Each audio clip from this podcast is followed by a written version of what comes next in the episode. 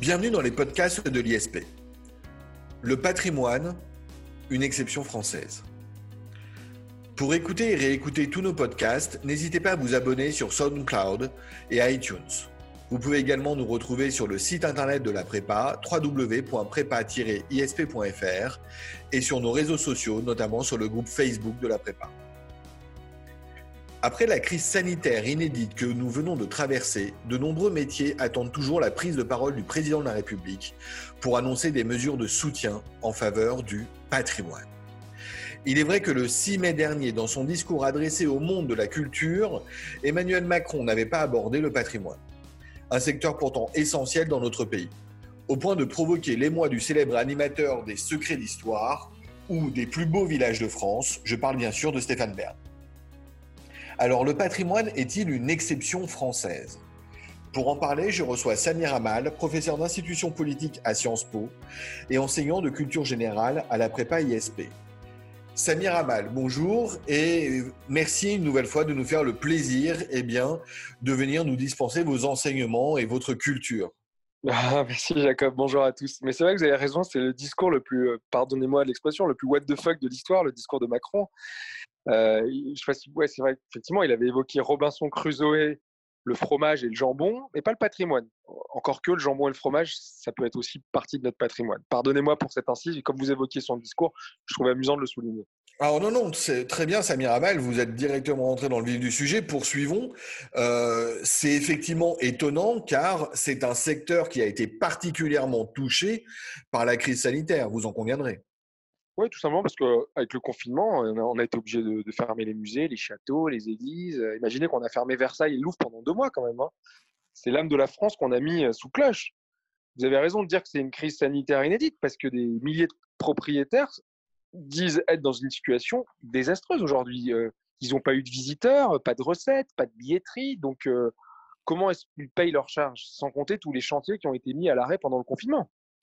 Alors, effectivement, je pense pouvoir dire que beaucoup de professions ont été touchées. Euh, est-ce que j'ai raison de le penser? Euh, Lesquelles? Oui, d'ailleurs, c'est un vrai, sujet d'inquiétude. Si on a un reflux épidémique, euh, on n'espère pas évidemment un nouveau, un nouveau confinement, mais là, les conséquences, elles seraient dramatiques. Les maçons, les couvreurs, les verriers, les charpentiers, les tailleurs de pierre, les architectes, euh, qui participent à tous les chantiers, sans parler des, milliers d'apprentis qui se sont retrouvés au chômage. On en parle beaucoup en ce moment des apprentis. Là, Bruno Le Maire a annoncé des mesures d'avoir des apprentis, la diminution des charges il y a quelques jours, là, à peine. Hein. Euh, déjà, la crise économique de 2008 avait eu des effets dévastateurs. On avait eu beaucoup de faillites d'entreprises. Donc, en fait, on voit qu'à chaque crise, on perd des savoir-faire.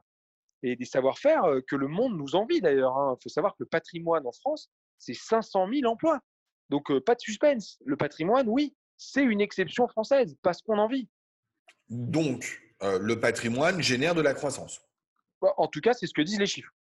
Euh, l'agence de développement euh, touristique en France, qui s'appelle Atout France, avait publié une étude de, pas très vieille, en hein, 2018, qui démontrait que 1 euro investi dans le patrimoine, ça, ça générait entre 28 et 31 euros de retombées économiques sur un territoire. Donc oui, c'est un gisement d'emplois qui est considérable, c'est des emplois qui ne sont pas délocalisables, c'est des emplois qui font marcher les entreprises artisanales, locales. Puis c'est un facteur d'attractivité pour un territoire, le patrimoine. Alors justement, Samir Amal, est-ce qu'il faut considérer que le patrimoine participe à expliquer notre succès touristique? Bah, En tout cas, on a, on a 90 millions de visiteurs par an qui visitent la France. C'est quand même pas rien. S'il n'y avait pas eu ce satané virus de la Covid, on aurait dépassé les 100 millions cette année. Vous vous rendez compte? Le tourisme, c'est 7, c'est pardon, c'est 9% du PIB. En France, c'est 200 000 entreprises. Et si je prends le secteur culturel, on est à 3,5% du PIB, donc c'est pas rien. Rien qu'à Paris, euh, les deux mois d'arrêt qu'on a eu des activités touristiques liées à la culture et au patrimoine, donc je pense à la billetterie, je pense au musée, etc. Ça nous a fait perdre 12 millions d'euros de chiffre d'affaires pour les professionnels concernés. Et vous parlez de Stéphane Bern il y a un instant bah, moi, je partage complètement son analyse. Pourquoi est-ce que les touristes, ils viennent dans notre pays? Alors, évidemment, pour notre culture. pour la... Oui, pour la gastronomie.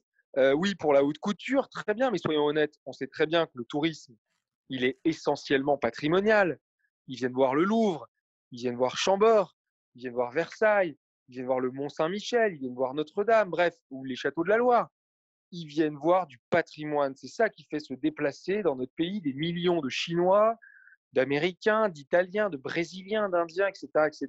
D'ailleurs, comme le dit Stéphane Bern, on devrait peut-être rattacher le secteur du tourisme au ministère de la Culture et non pas au ministère des Affaires étrangères. Petite ah, suggestion. Oui, c'est original. Euh, je crois que c'était également à Stéphane Bern que euh, l'on doit le lancement du hashtag cet été, je visite la France. Qu'est-ce qu'il faut en penser? Oui, c'est une initiative euh, pour que les Français se réapproprient le patrimoine. C'est une très très belle initiative. On a vu avec la crise sanitaire que beaucoup de Français ont dit qu'ils allaient voyager en France, qu'ils allaient consommer localement, qu'ils allaient visiter des monuments à côté de chez eux. Donc finalement, ça allait développer le tourisme de proximité et que ce tourisme allait devenir presque un geste citoyen. Donc, on va pouvoir euh, cet été redécouvrir notre pays, euh, les trésors qu'il abrite. Et, je vous rappelle d'ailleurs qu'il y a un passe, un passe patrimoine qui existe, hein, qui est déjà opérationnel, et que le gouvernement a même euh, annoncé la mise en place très rapide d'un passe famille. Alors, au-delà de l'aspect culturel, il y a évidemment un aspect économique, parce que cet été, je visite la France, c'est aussi un moyen de relancer la machine économique touristique qui a été très lourdement euh, impacté par, euh, par la crise sanitaire. Sur ce point, Samir Amal, pourquoi le patrimoine est aussi important euh, économiquement, nous venons de le dire, mais aussi symboliquement dans notre pays bah, bah, Tout simplement parce que moi, je pense qu'il fait partie de notre ADN. Nous sommes un peuple qui, qui aimons la culture, on aime la culture. C'est une passion française. Les, dernières journées du patrimoine qui ont eu lieu l'année dernière, euh, elles avaient attiré quand même 12 millions de visiteurs. Et sondage, j'avais retrouvé un sondage assez récent, 86% des Français se disent attachés au patrimoine. Et 95% jugent important de le sauvegarder. J'ai envie de vous dire qu'on est beaucoup à suivre le geste à la parole. D'ailleurs, je ne sais pas si vous vous rappelez, c'était il y a à peu près un an quand on vivait en direct l'incendie tragique de Notre-Dame. On a eu des images traumatisantes en tête, évidemment, mais qu'est-ce qui s'est passé juste après? On a eu une mobilisation exceptionnelle des Français pour sauver Notre-Dame. Les entreprises, les fondations, les associations, les bénévoles, bref, les Français ont donné un milliard d'euros pour sauver Notre-Dame. Et peu importe leur confession d'ailleurs, hein, euh, c'est pas juste un édifice religieux, c'est notre culture, c'est notre, c'est notre héritage. Alors, le constat est fort.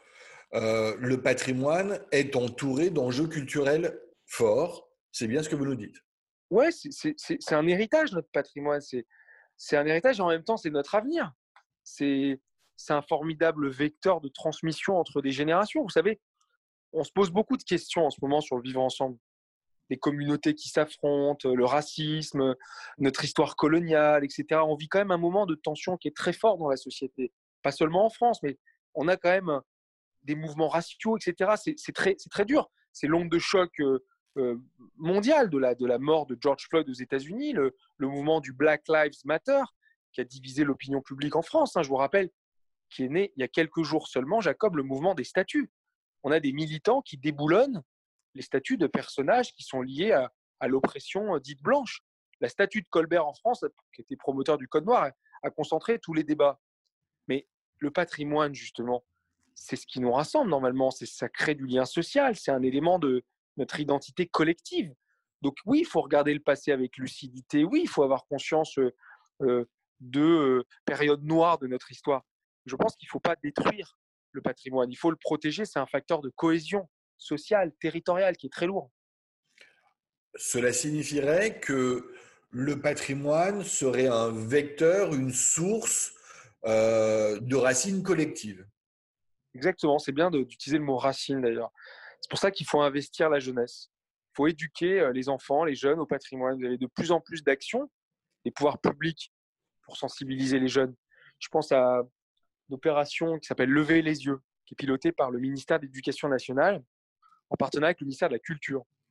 Alors concrètement, c'est quoi? C'est une journée euh, hors les murs où les enseignants amènent leurs élèves à la rencontre des sites patrimoniaux locaux pour leur apprendre à lire l'architecture et à éduquer leur regard. Vous avez, euh, euh, je me rappelle, j'avais discuté avec un militant d'une association de protection du patrimoine qui m'avait raconté comment les, gamins des, cités de, Saint-Denis s'étaient appropriés l'histoire de leur basilique en apprenant qu'ils vivaient à quelques mètres à peine du plus grand tombeau des rois et des reines de France. C'est hyper émouvant. Et puis, euh, vous avez justement ce, travail de, toutes ces associations de bénévoles hein, qui, font de l'éducation par le patrimoine. Je pense à, l'association Vieille Maison Française qui a lancé euh, l'initiative Le patrimoine, toute une histoire, qui est soutenue d'ailleurs par le, ministère de la Culture et, de l'Éducation, et qui permet en fait de fournir un, kit pédagogique aux enseignants pour qu'ils illustrent chaque période historique enseignée par un type de monument. Je trouve ça génial, j'aurais adoré moi voir ça quand j'étais gamin. Ce que je veux dire par là, c'est que voilà du concret. On sait que le patrimoine, c'est un facteur d'identité partagée. Bah, quoi de mieux que de l'utiliser pour favoriser l'intégration de tous dans la communauté nationale? Alors, le patrimoine peut-il être considéré d'utilité publique? Bah oui, tout ça. Oui, parce que la, culture et l'éducation, c'est ce qui nous sauve. On parlait de, Stéphane Bern il, y, a, un instant, je suis complètement d'accord avec lui lorsqu'il dit euh, le patrimoine, c'est de l'art et de la beauté à portée de main. C'est juste à côté de nous. Quand vous allez au Louvre, quand vous allez dans les grands musées, etc. Vous savez que je, crois que les musées sont gratuits jusqu'à 21 ans en France. Quel pays vous offre ça? Vous, enfin, je vous prêchez un convaincu. Euh, je fais partie de ceux qui se répètent souvent qu'ils ont beaucoup de chance de vivre en France, et notamment, eh bien, pour le patrimoine, son patrimoine, notamment pour effectivement ses avantages, comme celui d'aller au musée gratuitement avant 21 ans.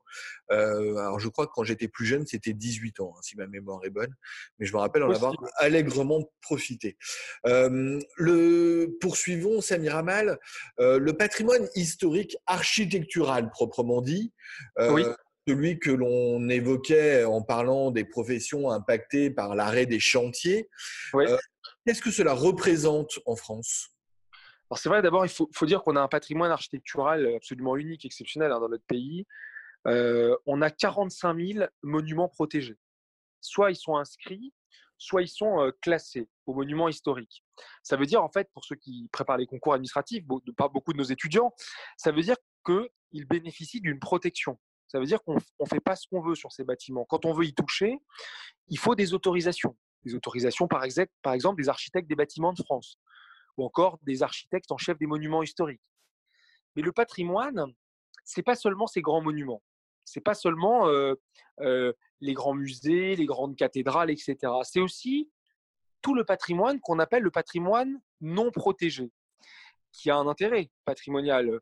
Les ensembles urbains, les lavoirs, les granges, les moulins, les puits, les calvaires, les bâtiments industriels. Bref, la liste est très longue, Jacob. Je ne vais pas faire un inventaire à l'après-vert, mais il faudrait, d'ailleurs en France, un travail absolument titanesque de recensement au niveau national. Alors, on n'a pas de pétrole dans notre pays, mais on a du patrimoine de proximité. Et tout ça, sans compter évidemment l'immense majorité des églises, qui sont la propriété des communes depuis la loi de 1905. Donc on a transféré avec la loi de séparation des églises et de l'État la propriété aux communes de ces églises. Et beaucoup d'ailleurs sont protégés au titre des monuments historiques, justement. Alors, à propos de ces églises, euh, dont certaines, effectivement, un grand nombre sont protégées au titre des monuments historiques, est-ce que l'on peut en déduire, affirmer que l'essentiel du patrimoine, en réalité, n'est pas comme euh, beaucoup de Parisiens le pensent et comme je l'ai longtemps pensé dans la capitale, le patrimoine est dans les villages de France? Effectivement, c'est ce qu'on appelle, les gens l'oublient, mais c'est ce qu'on appelle le patrimoine vernaculaire. C'est souvent du patrimoine rural, urbain aussi, mais ce ne sont pas les grands monuments historiques. D'ailleurs, il faut savoir que les communes, ce sont elles qui hébergent l'essentiel du patrimoine. On a près de 15 000 communes qui disposent d'au moins d'ailleurs un monument historique. Donc ce n'est pas seulement Paris. Il faut savoir d'ailleurs que la majorité de ce patrimoine est située dans des petites communes. 55% des édifices protégés au titre des monuments historiques sont situés dans des communes de moins de 2000 habitants. Et qui sont les propriétaires de ce patrimoine? Alors, pour le patrimoine protégé en général, effectivement, 41%, c'est la propriété des communes, 43%, c'est la propriété de personnes privées, et 4% seulement, c'est la propriété de l'État. Et pour le patrimoine non protégés, alors là, c'est essentiellement des propriétaires privés. Il faut vous dire que pour les communes, le patrimoine, c'est souvent un édifice remarquable. C'est une maison d'un illustre personnage ou bien des anciens bâtiments ouvriers. Vous avez une très grande diversité de, ce patrimoine sur le terrain. Et pour les maires, ça fait partie intégrante de l'aménagement du territoire. Alors, on observe ici une nouvelle incidence. le patrimoine et l'urbanisme vont de pair. bah ouais, effectivement, c'est assez bien résumé. On peut, ne peut pas aujourd'hui détacher le patrimoine de son environnement urbain. D'ailleurs, les maires essayent euh, certes de le protéger, mais de plus en plus de le valoriser, Jacob, comme les propriétaires privés d'ailleurs. C'est pour ça qu'ils rénovent le patrimoine. Vous savez qu'on dépense chaque année, je prends les chiffres État plus commune, à peu près 633 millions d'euros pour le patrimoine protégé. Et là, le chiffre ne tient même pas compte des millions d'euros qui sont dépensés par des personnes publiques ou privées en faveur du patrimoine non protégé.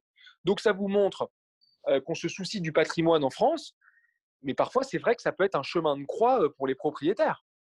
Alors Samir Amal, euh, je, sens que vous voulez nous parler ou nous reparler des églises en faisant ce jeu de mots sur le chemin de croix. Merci d'avoir relevé mon appel du pied. mais oui, pourquoi je parle de chemin de croix? Parce qu'il faut qu'on parle du patrimoine religieux, effectivement, parce que c'est une partie essentielle du patrimoine de proximité. Il faut penser que chaque commune possède son clocher, chaque commune a son église. Et là, on est face à un énorme défi.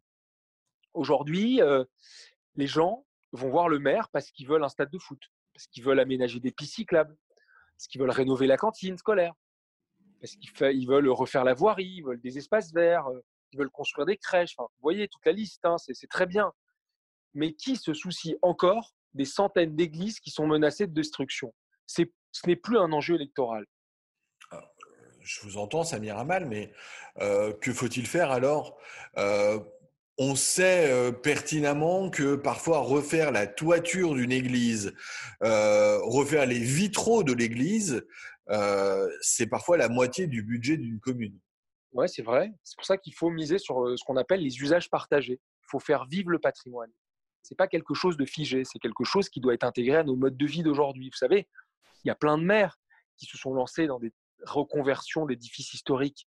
Ils transforment des monuments en, logements, en services, en commerce, en théâtre, en école. Enfin, je pense à le, fameux familistère de Guise dans l'Aisne. Bah, c'est devenu un musée, un théâtre et des logements. Le familistère de Guise, c'était un, vous savez, un phalanstère où il y avait des familles qui vivaient en, communauté dans, ces grands ensembles. On peut, pardonnez-moi Samir Amal, on parle des églises. Hein on peut aisément, facilement reconvertir à l'envie les églises? Alors, pas exactement. Il peut arriver qu'on envisage des reconversions. Ça porte un nom d'ailleurs, ça s'appelle la désaffectation. il faut d'abord l'accord de l'Église, donc il faut l'accord du Vatican. Je pense toujours à ces églises qui ont été transformées en salles de sport ou en magasins aux États-Unis. Même en France, vous savez, il y a des particuliers qui en ont fait des logements. C'est pas rare. Au Canada aussi. Mais moi, je, suis plus d'avis de, maintenir leur dimension cultuelle c'est important pour les gens qui, vont qui continuent à, voir l'Église comme un édifice cultuel. Mais on peut développer des formes de vie à côté. Il y a des pays où les églises sont utilisées, par exemple, pour les besoins d'une commune, en service public. Vous allez en Grande-Bretagne, vous avez des églises qui abritent une agence postale. Donc là, vous faites du service de proximité et vous gardez l'église. Alors ça vous montre quoi? Que le patrimoine, il est évolutif et ça prouve une formule célèbre qui dit Restaurer un édifice, ce n'est pas l'entretenir, le réparer ou le refaire, mais le meilleur moyen de conserver un édifice, c'est de lui trouver un emploi. Alors, à ce stade, Samir Amal, l'on arrive à une question absolument essentielle. Euh, comment faire pour valoriser notre patrimoine? Alors, la valorisation, on a plein de moyens. Par exemple, en mettant en place des animations ou des, ou en organisant des événements sur des sites patrimoniaux. Ça peut être des programmes culturels et éducatifs, par exemple des visites commentées, euh, des mallettes pédagogiques qu'on va donner aux scolaires. Ça peut aussi être l'utilisation du numérique, vous savez, des drones, des casques de réalité virtuelle pour visiter les lieux. Ça peut également euh, être des parcours touristiques mixtes. Euh, je sais pas, genre vous mêlez le sport et le patrimoine, par exemple, ou alors le patrimoine et la gastronomie. Je sais qu'il y a des cantines scolaires, par exemple, qui font une fois ou deux dans l'année des repas médiévaux. Ça, c'est pas mal, c'est concret. Alors, ça peut être aussi des concerts de musique, et pas que de la musique classique. Hein. Je, parle en toute connaissance de cause. Euh, vous savez que Jacob, l'été, alors pas cette année à cause de la Covid, mais d'habitude, l'été, on peut aller kiffer de la techno à Versailles, dans les jardins, tous les étés, une fois par an. Ça s'appelle euh, Versailles Electro, c'est très cool. Euh, Pour ma part, je, préfère la musique classique quand même. Hein, mais bon. Ah, musique électro, c'est pas mal non plus, mais j'aime aussi le classique. Et je pense aussi à une opération qui a été faite, parce que je parlais d'événements, euh, une opération qui a été faite par le département du Haut-Rhin. Alors, ils se sont payés le luxe de faire un truc. Ils ont bossé avec euh, John O. John O, c'était le directeur artistique du film Le Seigneur des Anneaux. Et ils ont mis en place des animations autour du patrimoine médiéval alsacien. Ça a permis d'attirer plein de jeunes dans les châteaux. Bref, vous voyez, il y, a, des dizaines de façons de valoriser le patrimoine, le découvrir et se l'approprier de façon innovante et ludique. À mon avis, c'est le meilleur moyen. Alors, euh, Samir Amal, votre engouement, votre enthousiasme euh, sont contagieux, mais euh, permettez-moi tout de même de relever, de, relever la contradiction. Euh, derrière euh, votre optimisme de façade, on entend quand même beaucoup dire que notre patrimoine est en péril. Comment expliquer le paradoxe? Pourquoi? Pourquoi est-ce qu'on peut dire que notre patrimoine est en péril? Alors, c'est vrai, on aime notre patrimoine, les Français aiment leur patrimoine, mais alors, il y a une raison déjà conjoncturelle qui a été liée à l'épidémie de Covid-19, de la, de la Covid-19. C'est vrai qu'on a, euh, ça a été un, coup dur. Mais puis, au-delà de cette raison conjoncturelle, on a tout un patrimoine local, euh, parfois rural, mmh. qui n'est pas protégé, qui est en péril. Parce, précisément parce qu'il n'est pas protégé.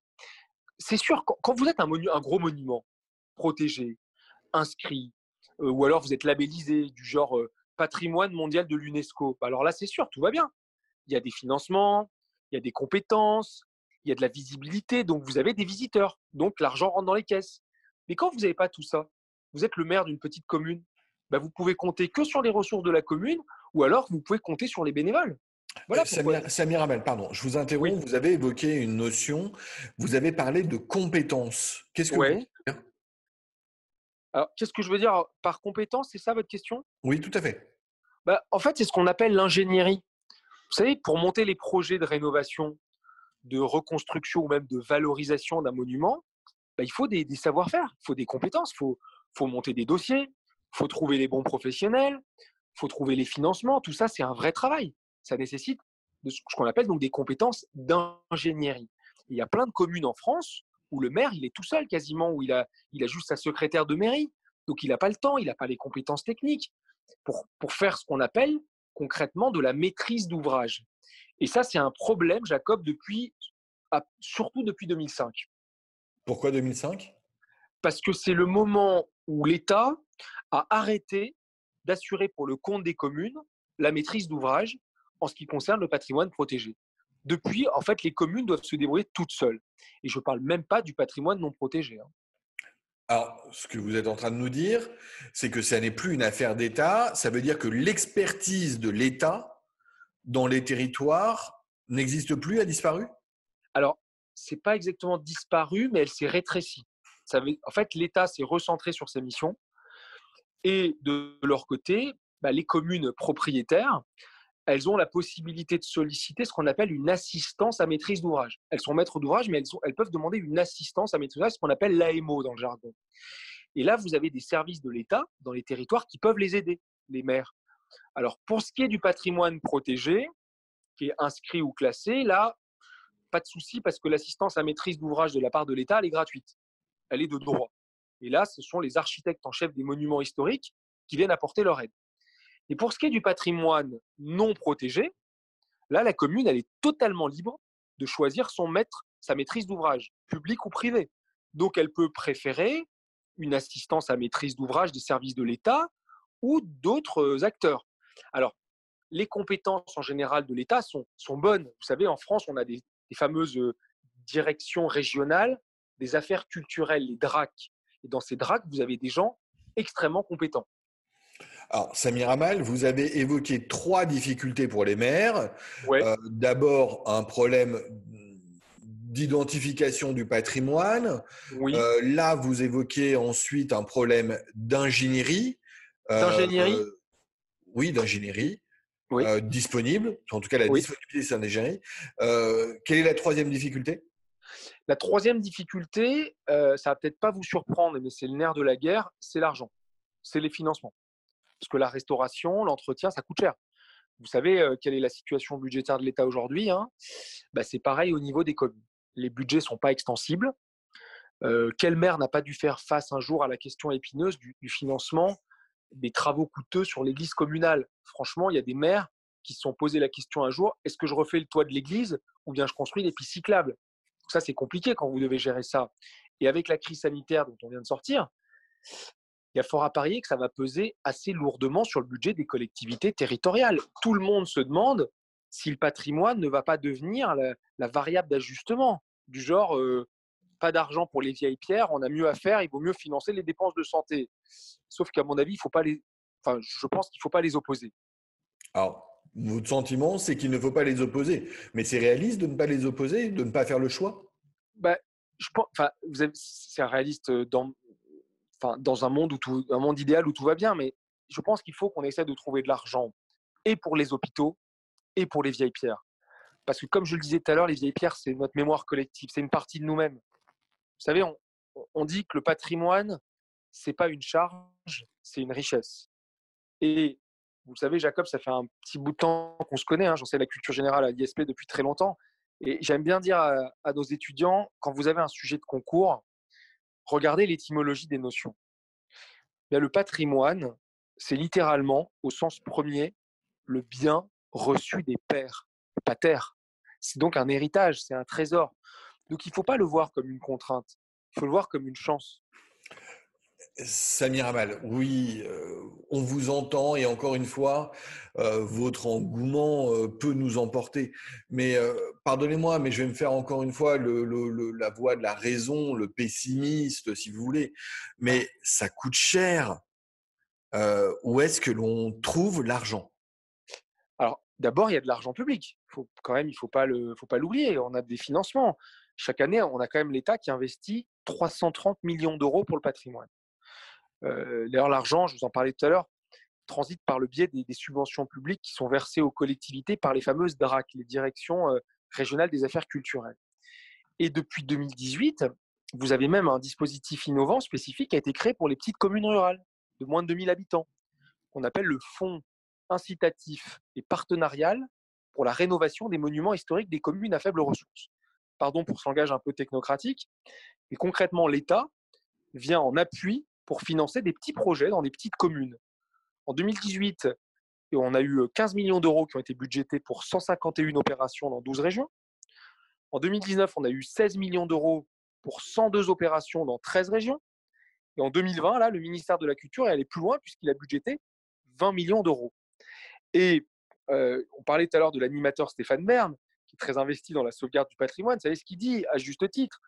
Il dit pourquoi est-ce qu'on trouve toujours de l'argent pour la capitale et doit-on ramer pour glaner quelques miettes pour la France rurale? Eh bien justement, ce genre de dispositif financier, ça permet de répondre à ce sentiment de délaissement ou d'abandon de certaines communes. Est-ce qu'il existe d'autres mécanismes de financement public en faveur du patrimoine? Bah, y a, Vous savez, il y a aussi les départements et les régions qui font un, travail formidable. Elles apportent leur contribution, une aide complémentaire justement très importante, notamment pour le patrimoine non protégé.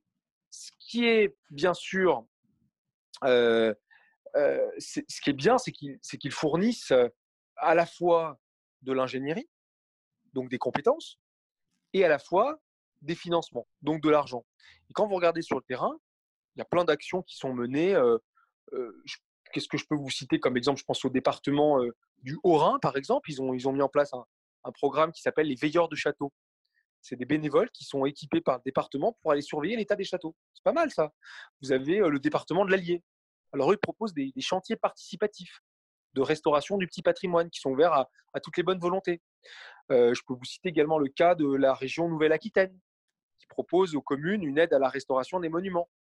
Vous avez également la région PACA qui a mis en place cette année une aide pour la restauration et la valorisation du patrimoine rural non protégé. Donc vous voyez, à tous les niveaux de collectivité, on essaye d'apporter sa pierre à l'édifice, si vous me permettez ce jeu de mots.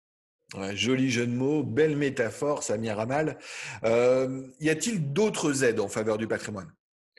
Bah, Pour être tout à fait complet, il faudrait aussi mentionner l'accompagnement sur des projets par la Banque des territoires. Vous savez, c'est une institution qui dépend de la fameuse Caisse des dépôts et consignations, véritable bras armé financier de l'État auprès des collectivités dans notre pays depuis des, années. Hein. Eh bien, chaque année, des communes peuvent solliciter l'appui de la Banque des territoires, que ce soit en ingénierie ou en financement d'ailleurs, pour des projets dans le domaine du patrimoine remarquable. Ce sont des projets très concrets. le château fort de Sedan, la rénovation de l'hôtel du Splendide à depuis l'année dernière, d'ailleurs, la Banque euh, des territoires finance une initiative qui s'appelle Réinventer le patrimoine. Alors, Réinventer le patrimoine, c'est une euh, formule que l'on a entendue euh, dans les médias. de quoi s'agit-il exactement? Bah, C'est une opération qui a été lancée l'année dernière par le gouvernement. Édouard Philippe avait missionné un monsieur qui s'appelle Philippe Augier, qui était le maire de Deauville, et concrètement, c'est un million d'euros posés sur la table pour financer des projets d'investissement touristique au sein de sites patrimoniaux. En gros, le but, c'est de valoriser des sites. Euh, est-ce que les financements publics ne sont pas de plus en plus difficiles à trouver euh, face à l'ampleur des besoins pour le patrimoine, Samir Amal? C'est bah, pour ça qu'on se tourne de plus en plus euh, vers les financements privés. Alors, on y vient, et c'est là que je voulais euh, vous amener. On a beaucoup parlé des financements publics, vous nous avez fait le détail quasi exhaustif, c'est très intéressant. Mais aujourd'hui, je ne peux pas ne pas euh, vous amener sur le terrain de euh, ces financements privés. Quels sont-ils? Quelle importance sont-ils? Alors, vous avez d'abord l'accompagnement des fondations et des bénévoles, toutes les associations de protection du patrimoine elles font un travail de terrain qui est remarquable. Hein. La plupart, d'ailleurs, elles sont reconnues d'utilité publique. Tout à l'heure, je parlais de vieilles maisons françaises, mais vous en avez d'autres. Vous avez la Fondation du patrimoine, qui est très connue. Vous avez la Fondation pour la sauvegarde de l'art français. Vous avez l'Association Patrimoine Environnement. Bref, il y en a beaucoup. Je ne vais pas toutes les citer. Mais ce qu'il faut retenir, c'est que sur le terrain, c'est une armée de bénévoles qui donnent du temps, de l'argent, avec le cœur, pour sauver le patrimoine. Et vous savez, juste après euh, le tragique incendie de Notre-Dame, la Fondation du patrimoine avait lancé une opération, une initiative qui s'appelait Plus jamais ça. C'était un fonds euh, d'urgence pour financer les besoins en équipement des collectivités avec un objectif qui était d'agir vite pour sécuriser les sites patrimoniaux les plus menacés. Et vous savez combien, à combien la, la Fondation du patrimoine estime le besoin d'investissement dans le patrimoine français en péril? Non, je ne sais pas. Vous allez nous le dire? 2 milliards d'euros. Donc c'est un chiffre absolument considérable, c'est la moitié de... Ah oui, 2 milliards, milliards d'euros, c'est effectivement même un chiffre qui est tellement important euh, qu'il en est surprenant. Alors, vous avez évoqué la Fondation du patrimoine. Euh, je crois euh, pouvoir dire que c'est celle qui a apporté un, appui, un appui opérationnel à la mission que s'est donnée Stéphane Bern? Oui, c'est elle qui avait été effectivement en quelque sorte je tiens qui fait la maîtrise de la maîtrise d'ouvrage pour euh, faire un, jeu de mots. Euh, euh, dans le cadre du loto du patrimoine, on est je ne sais pas si vous vous rappelez cette opération, en 2017. on se rappelle d'autant mieux, Samir Amal, je vous interromps, pardon, avant que vous nous la rappeliez, que je renvoie eh bien, tous nos auditeurs au podcast qui a été fait spécifiquement sur le loto du patrimoine courant de l'année 2018 avec euh, eh bien, une intervention de notre collègue et néanmoins ami Philippe Mazet. Alors, tout de même, Samir Amal, faites-nous le plaisir euh, ben, je serais euh, de nous rappeler le, ce qu'est le loto du patrimoine. Eh ben, je serai très court, effectivement, parce que si Philippe a fait un, un, podcast sur le sujet, en fait, Macron avait missionné Stéphane Bern pour faire un inventaire, en fait, région par région du patrimoine en péril et trouver des solutions innovantes de financement. Voilà, c'est ça le, le loto du patrimoine. Et Stéphane Bern s'était inspiré du National Trust anglais et de la Lotteria qui était née en Italie euh, et que François Ier avait tenté de ramener en France. Et c'est devenu un succès populaire. 3000 monuments identifiés par les Français en 2017, 2000 en 2018, 1000 en 2019. Donc au total, on a eu 6000 monuments en à peine trois ans. Et pour 2020, là, la mission Berne est en train de travailler avec la Française des Jeux. Normalement, il devrait dévoiler dans quelques jours hein, la liste des 103 monuments qui sont retenus pour bénéficier du loto cette année. Et grâce au loto, bah, on, a, quand même 20 millions d'euros par an qui sont redistribués à la Fondation du, patrimoine. C'est pas mal. Alors, dans les financements privés, il n'y a évidemment pas que le loto du patrimoine. Euh, il y a aussi euh, le mécénat d'entreprise. Quelle est la place du mécénat d'entreprise dans le financement du patrimoine? Bah, il, faut, il faut le dire, c'est un soutien qui est extrêmement important. On a beaucoup de nos grandes entreprises françaises, je pense évidemment à celles du CAC 40, qui ont des programmes de financement d'activités culturelles et patrimoniales. On a des banques, on a des sociétés de crédit, on a des compagnies d'assurance, des mutuelles, des entreprises d'énergie, des entreprises du luxe. Beaucoup, même certaines ont leur propre fondation. Il y a la fondation Total, vous connaissez sans doute la fondation LVMH du groupe de Bernard Arnault qui est très connu, qui a des moyens colossaux. Hein. et pour les petites communes, c'est très important d'aller trouver ces mécènes. Alors, il y a un truc un peu bizarre. Le, gouvernement a, décidé d'abaisser très récemment, là, de 60% à 40% le seuil de déduction fiscale applicable au mécénat d'entreprise. Donc, c'est un, petit coup dur à l'égard du mécénat. et les associations ou les fondations par qui transite l'argent, elles n'ont pas bien accueilli cette nouvelle parce que la défiscalisation, c'est un moyen pour soutenir le patrimoine. vous avez une explication, Samir Amal, pourquoi les pouvoirs publics ont pris cette décision? Je pense que dans le contexte actuel, enfin quelques mois, avant, on était avant la, Covid, on a vu la crise des gilets jaunes, etc. On a eu peur des, dire, des, grandes entreprises. Hein. C'est ce que j'appellerais l'effet Bernard Arnault. une partie de l'opinion ne comprend pas que des grandes fortunes par leur fondation puissent défiscaliser par le biais du mécénat. Je rappelle qu'il a quand même donné 200 millions d'euros pour la restauration de Notre-Dame de Paris, ce monsieur. Donc peut-être qu'il faudrait aussi le remercier. Je crois qu'il faut essayer d'être positif parce que si on regarde bien, tous les Français, quelles que soient leurs conditions sociales, font preuve de générosité. Cette philanthropie, vous la retrouvez notamment sur les plateformes de crowdfunding. Vous savez, c'est le financement participatif. En un temps record, on a des plateformes qui sont capables d'augmenter le volume de dons. Et c'est très important de préserver le mécénat et surtout de faire en sorte que la générosité, elle n'aille pas uniquement vers les grands monuments emblématiques, mais qu'elle s'oriente aussi vers les petites églises de nos campagnes, nos édifices en péril qui sont juste à côté de chez nous, évidemment. Alors, Samir Amal, vous venez d'évoquer euh, un autre point, je pense, très important. Euh, vous avez évoqué le financement participatif. Euh, est-ce que l'on peut affirmer que les nouvelles technologies aujourd'hui constituent un élément dopant du financement privé du patrimoine? Alors, c'est un aspect extrêmement positif des nouvelles technologies. Pour une fois, il y a des outils très récents, plutôt innovants je pense à des startups qui proposent aujourd'hui des services aux propriétaires privés ou même aux communes, qui sont des propriétaires publics, hein, pour gérer leur, leur édifice. Et là, elles proposent toute une panoplie, toute une gamme de services. Par exemple, la gestion de billetterie d'un édifice, du château, du musée, etc. Ça peut aussi être de s'occuper de la communication et du marketing, notamment sur les réseaux sociaux, par exemple en gérant les comptes Facebook, Instagram, Pinterest, etc. Et puis, ça peut être un truc assez dingue que j'ai découvert il y a quelques mois. Vous avez des, entreprises, des petites startups qui proposent l'achat collectif de monuments historiques ou de châteaux. C'est-à-dire qu'en fait, vous devenez, Jacob, copropriétaire avec d'autres particuliers d'un château ou d'un monument. Alors, c'est pratique. Après, vous avez le droit d'y revenir à vie avec votre famille, mais vous participez en fait à la vie du bâtiment comme dans une assemblée générale de copropriétaires. Donc, vous voyez que les idées ne manquent pas pour sauver, pour, protéger, pour, pour valoriser notre patrimoine architectural. Alors, Samir Amal, nous arrivons au terme de ce podcast, mais si vous le permettez, j'aimerais vous poser une dernière question. je vais revenir une nouvelle fois à l'un des animateurs préférés des Français, et moi j'avoue adorer Secret d'Histoire. Stéphane Bern a lancé récemment un appel, je crois que ça date d'il y a quelques semaines, mais vous me détromperez peut-être.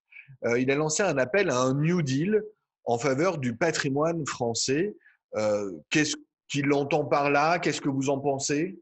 Oui, effectivement, c'est il y a quelques semaines. Je, pense que c'est une très bonne idée parce que ce, ce sont des, milliers d'emplois qui sont en jeu. Quand, on, quand ils demandent au pouvoir public de, décréter le patrimoine rural et, proximité grande cause nationale, c'est qu'il sait très bien, Stéphane Bern, que ça fait vivre les territoires. Il sillonne les territoires pour son émission euh, Les plus beaux villages de France, etc. Il sait bien qu'on va avoir besoin de relancer l'économie. Eh bien, profitons de cela. La culture, elle est là pour nous sauver, Jacob. Alors, ça sera une conclusion parfaite, Samir Amal. Euh, je n'ajouterai rien. Un grand merci à vous et bien évidemment, euh, Samir Amal, vous revenez quand vous voulez. Bah, quand vous m'invitez, Jacob, il suffit de prévoir le thé à la menthe et je viens vous voir. Avec les pignons. Samir Amal, je vous ai entendu, c'est promis. À bientôt, à bientôt à tous. Merci, au revoir.